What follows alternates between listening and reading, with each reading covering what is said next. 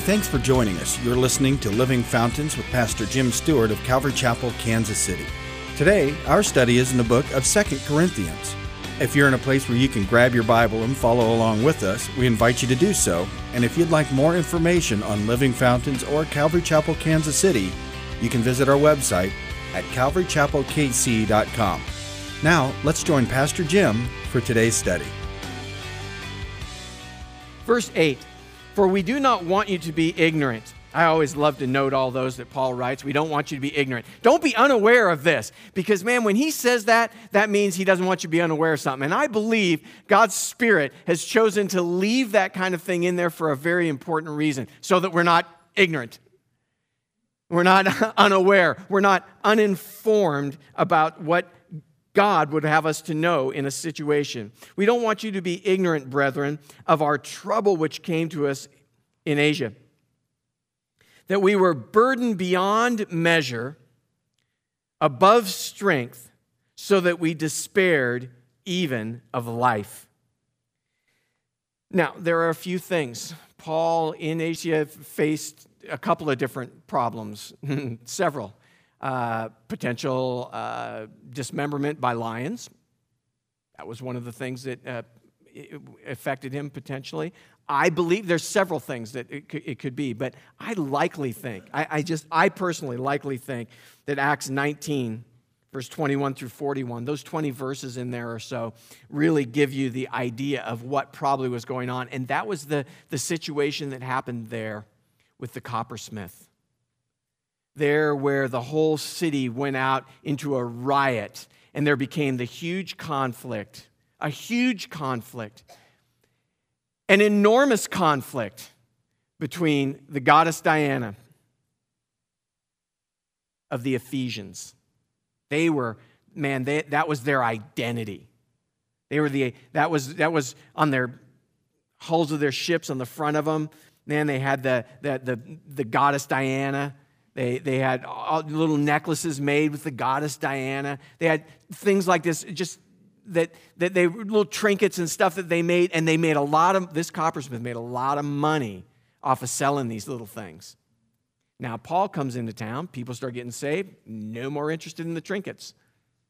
You know, this is an example for us when you read that chapter there, chapter 19, maybe a little bit before, maybe a little bit after of Acts you can really learn something about society and how society's really transformed.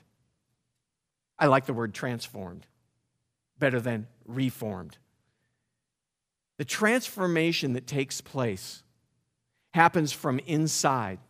And you can read about this throughout the Welsh revival, throughout all the UK during that time period, and throughout history of the church and in Acts 2,000 years ago. And from then on, subsequently, you find the same pattern to be true.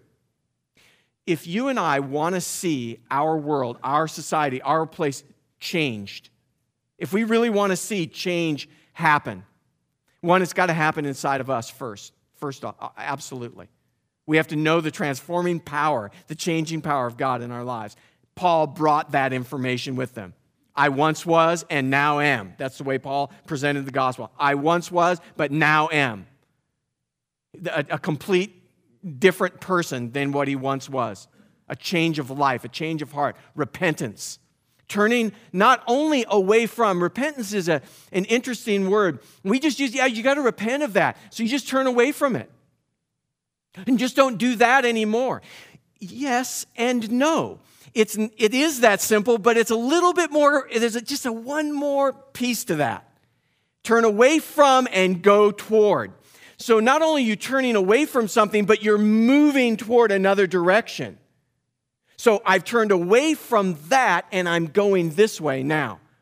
I, I, it's a complete change of life, a change of, of thought, a change of actions. My, my heart, my life is impacted. We want to see our world change around us. Do you realize they didn't go picket pubs in the Welsh revival? It was published regularly in the newspaper salvation, salvation, salvation, salvation. Great revival broke loose during the Welsh revival. Radical, radical things took place. But they never went and picketed a pub. They didn't drag the hookers up front and say, oh, she's a hooker. You know, what are we going to do with her? You know, they didn't do anything like that. The idea is that God was changing people's lives through salvation. The newness of life, literally being what we read about in the New Testament as being born again. I know a lot of times our society grows weary of Christians using the term born again, but it's a biblical term. It's a term that Jesus used. I'm not going to be ashamed of it. Not if Jesus used the term. I'm okay with it. Because that's truly what happened a spiritual rebirth, born again to the newness of life, a changed life, a repentant life where they turned away from something, sin, life of sin, and moved toward God. Do you know what happened during the Welsh revival? People just stopped going to the pubs. And the pubs just eventually locked up their doors because there was no business. I, I'm all for you know awareness of what's happening around us. I'm all for being clear about you know hey that's this is this is not biblical or this is unhealthy. But man, I still believe it's a matter of the heart, and this is what Paul is so clearly talking about every time he gets to these things. You want to see something radically change. This was the big issue that happened in Acts 19 was the whole issue that took place was because the coppersmith was all upset because he wasn't making as much of this, much money. And man, it hurt him. And he was upset about it. And he got the whole city all riled up. They restrained Paul from going into the open theater, the, the, well, like a, a small Colosseum environment. They restrained him from going into that. He, he wasn't scared of any of it man, he was ready to go down and throw down with them about it. He wanted to get right in the mix of it. You see, what I find that's interesting is our world today has pushed us into a corner as Christians, kind of getting us to this spot where, hey, you know, just, just, just don't, it's okay for you. Just don't talk too much about other people. You know, people get offended. You know why? Because the gospel is offensive. To those who are perishing, it is offensive. It cuts at the flesh and the things that appeal to the flesh. It is an offensive thing, but it's also the hope. It's also where we find life. It's the good news. Double edged sword. The trouble that came to them. I love the way he describes the trouble that happened to them. So we kind of get this idea he talks about suffering and then he kind of clarifies a few things in his suffering in a specific situation there that we were burdened beyond measure. That word burden there is like out of joint. It just completely threw them off. And above strength, that this was past their ability to deal with themselves. So it was outside of their capacity to, to handle it. They were burdened completely out of joint by the situation, out of sorts, however you want to see it. They were just beyond measure and above strength, past their ability, so that we despaired even of life. This is basically this above strength, past uh, anything that they had ever experienced or had ability to deal with. You know, isn't it funny though? We, we really try and do everything we can to not experience that. You know, I understand, but it's the very thing that God will use to continue to change your life, to shape and mold you. You know, right on the, that's what it sounds like when you throw a piece of clay onto a potting wheel. And then you just start shaping and molding. And then all of a sudden you think it looks great. I've watched, I had a good friend of mine that was a potter. Now, I used to go pick his, his uh, coal pile because he'd throw stuff and wouldn't always bust. I've still got a coffee mug in my house that didn't, didn't quite, it didn't make his grade, but man, I thought it was great. I love that thing. But you know, the, the potter is in the, in the potter's mind, sees something and starts shaping, and then they see something's not quite right, And man, you're thinking, oh, that looks awesome. You know, that's what it sounds like when you squash it back down again. But just, just destroy it. Want it all back up. You see, we don't like that when God does that to us. We think, oh, it's just going great. Everything's. And then back to this little ball of clay again. And then, but see, He's the potter. We are what? The clay. We belong to Him. He can do as He likes. He knows what He wants. He knows what He's wanting to make out of you and me. He has something in His mind's eye. He's the potter. The implication's wonderful, isn't it? Of what His mind's eye might be for you and me, what He's wanting to do and to shape and to mold us. Well, man, past anything that they had ever experienced or ability to deal with. It was outside of their scope. They're out of joint. They're, they're just distraught over this circumstance. They were burdened beyond measure, above strength. Sometimes we feel that way. Don't you feel that way sometimes? Like even just trying to sort out situations. I, I, I don't know where to go with this, God. I don't know what to do with this. I'm not clear on how you want to handle this. It's real. We live like that. That's the real life. Because real people have, there you go. Some of you catching on. Real people have real problems, man.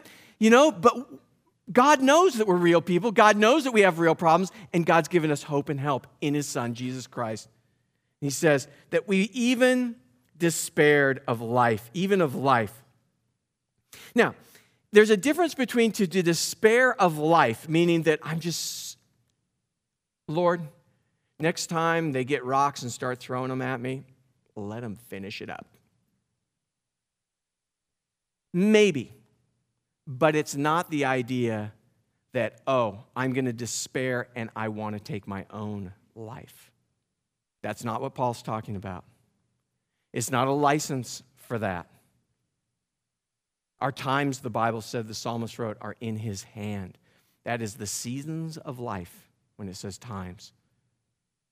That's in God's hands. God has a number for your days and a number for my days. And so be it. We need to let God be in charge of what God's in charge of. But they were that distraught over it. Maybe we may even lose our lives because of this circumstance. You know, that they were just despaired to that point. Yes, verse 9, we had the sentence of death in ourselves says, Yep, it seemed like that was going to be the outcome. And he says that we should not trust in ourselves, but in God who raises the dead. This is our hope. We're not going to trust in ourselves. You see, it's kind of interesting. Do you know what the percentage, the death rate is for humans? Yep, it's 100%. That's a guarantee. That's a guarantee. We don't want to talk about that. I understand. Gosh, Pastor, this is Sunday morning. You don't need to be so morbid. But I mean, it's just a simple fact. The death rate for human beings is 100%. So the idea here being implied, we have the sentence of death in ourselves that we should not trust in ourselves. We, for, certainly not. We can't add anything to our life in that sense, but in God who raises the dead. You see, we're born with that sentence. But what's interesting is spiritually, we can be redeemed. We can be forgiven. We can be given everlasting life because of the finished work of the cross. That's radical. That's wonderful. He says, Our hope is in God who raises the dead. That's our hope. Verse 10 Who delivered us from so great a death and does deliver us, in whom we trust that he will still deliver us. Isn't that amazing how Paul is a smart guy, man, the way he uses words like that? Notice what he says Who delivered? The past tense. God delivered from so great a death and does deliver us and is in the present deliverer. He is in the present, He is our deliverer. He delivered us, and presently He is our deliverer. no matter what the circumstance, in whom we trust that he will still ultimately deliver us. Future. Past, present, future. He is our deliverer. All in one verse. I love it. All in one verse. Past, present, future, he's our deliverer. Whatever the circumstance was. And I, I think it's important once in a while to reflect back and remember from whence we've came. I was thinking this morning about going through when we went through the Pentateuch, the first five books of the Bible. And as, as we had done that on Wednesday nights fairly recently. And as we had gone through that, one of the things, once we got into Exodus, and after the Exodus had taken place, you remember how they were delivered. The people were delivered. God's people were delivered. But he repetitively, over and over again, he made mention of that deliverance. And he reminded them that God, he, God, had delivered them from the bondage they were in in Egypt. That's so important to remember God is our deliverer. Now, is he just your deliverer, or is it possible that he might be able to deliver somebody else? You see? Isn't that powerful? That's encouraging. He's delivering you from whatever your circumstances are.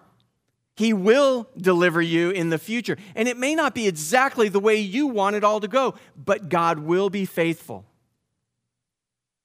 There are those that have been delivered from the bondage of this tent, these bodies. They've gone to be with the Lord. God did deliver them and put them right where they belong in eternity. And we should be thankful for that. God is a great, powerful deliverer. You know, it's a perfect, finished work. He who began a good work in you will be faithful to complete it. God started this work in your life, and He'll be faithful to complete it. He will deliver Always, consistently, He will deliver. He's still delivering us. You also helping together in prayer for us, that thanks may be given by many persons in our behalf for the gift granted to us through many. Now, direct implication is about Titus had gone, you remember, delivered the letter with some instructions within that letter that he was to gather up an offering. Remember that he was going to take ultimately to Judea, to Jerusalem. He was going to take it there. Paul was going to go with them, and whoever their delegates were, whatever they wanted to do, to send some people with them because the church in Jerusalem was suffering greatly. He says, Hey, this is a great way to bridge the gap between the Jewish, the Messianic believers, and the Gentile church. To, Paul had a heart to bridge that gap between them because there's a little bit of uh, uncertainty and, and difficulty in that, and he wanted to bridge that gap. It was a simple thing. He said, Here's a way that we can show our love for them, and, and just a practical way to help them and minister to them. And so, no doubt, he's talking about that gift that they were going to be taking. But I also want you to note that I think it's important that they were partners in prayer in the midst of the struggles, in the midst of the sufferings, there's something proactive that you and I can do for ourselves and for one another. We can pray, we can get it into the presence of God. We have a faithful high priest who's acquainted with our griefs and sufferings. We've got a high priest that knows us, knows the design, knows what you're going through. He has been tested just like the testings and the trials that you and I go through and yet he is perfect. And so he knows what you feel. He knows the struggle, and yet he also knows the victory that can be yours in him. You also helping together in prayer for us. I like that, helping together. Helping together. I like the fact that the guys, they were so concerned about their friend. And they climbed up on the roof. Jesus was in town. He was at this house and he's talking with some, some a group of people. But it was just packed. They couldn't, their friend was kind of on a stretcher, and they, they, they, they, they knew if he could just, they could just get him in front of Jesus, that Jesus would be able to heal him and help this guy. They were so desperate for their friend to be made right, for their friend to be okay. that they got up on this roof and they started pulling away some of the thatching and some of the, the mud and thatch that was on the roof. And they started pulling it away because there was such a crowd, they couldn't get their friend through into the presence of the Lord. But they were relentless. The Bible tells us to keep praying, keep knocking, keep seeking, keep asking, be diligent, stay with it, stay with it. Persistence, persistence, persistence. It's so important. Keep praying, keep praying, keep praying. If you're praying and someone's come to know the Lord, we've got people in our gatherings that have come to know the Lord very recently. Danny, we're still praying for you. Every every Tuesday morning, man. We're praying for you, brother. That you would just stay with it, man. I know it's not easy. I know it's a hard course.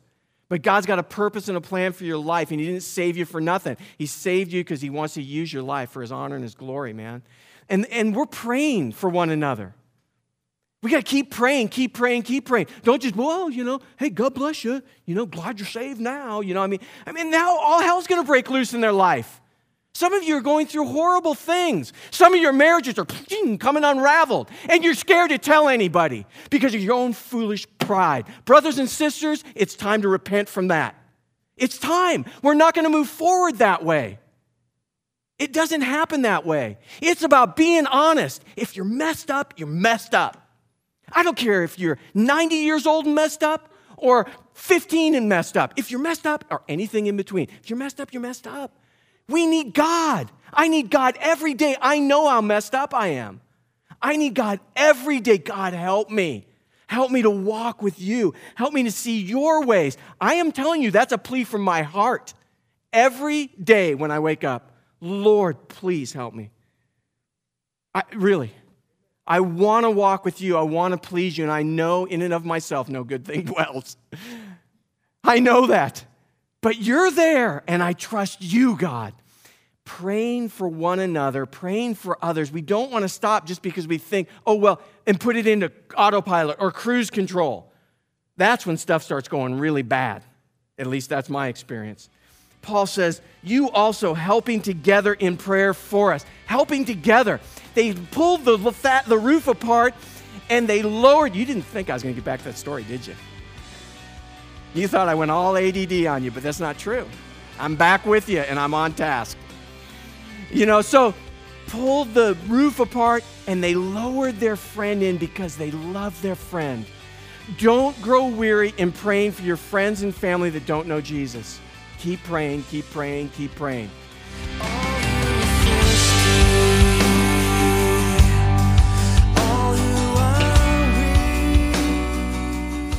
Hi, this is Pastor Jim. Thanks for listening today.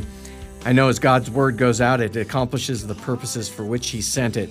And I know that sometimes we hear a message like today's message, and the Lord really starts to tug on our hearts. And if God's tugging on your heart and you've not been walking with the Lord and you want to get close with the Lord or you want to start a new life with Jesus, it's just a simple prayer away you know, Jesus said, For God so loved the world that he gave his only begotten Son, that whoever believes in him should not perish but have everlasting life. You know, without the Lord, we're already perishing. We're perishing in our sin. We need a Savior, we need help. And, you know, I, I know you know that. I know you're hearing that. I know you're sensing that. And this is your opportunity to call out to the Lord and ask Him to be your personal Lord and Savior. So I'm not talking about being religious, I'm talking about having a relationship getting to know someone by introduction. And so this is an introduction. I want to introduce you to my friend Jesus, and he wants to make himself real to you. He loves you. He loves this world and he loves you personally. He knows how many hairs you have on your head or how few you have. He knows what color they are. He knows the color of your eyes. He knows how tall you are. He knows everything about you. The Bible says that he loves you with a perfect love. And He wants you to believe on Him and have everlasting life that you can spend all eternity with Him. If you would just pray this simple prayer of faith with me Jesus, I want to open up my heart to you.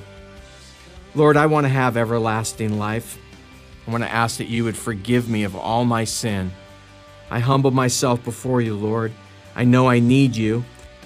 I know that I've fallen short and sinned in many ways in many areas of my life. And so I ask that you would just come in and make my life new. I thank you for salvation. I thank you for everlasting life that now is mine in you. I ask that you'd fill me with your Holy Spirit, that I might walk with you and have life abundant. I ask this in Jesus' name.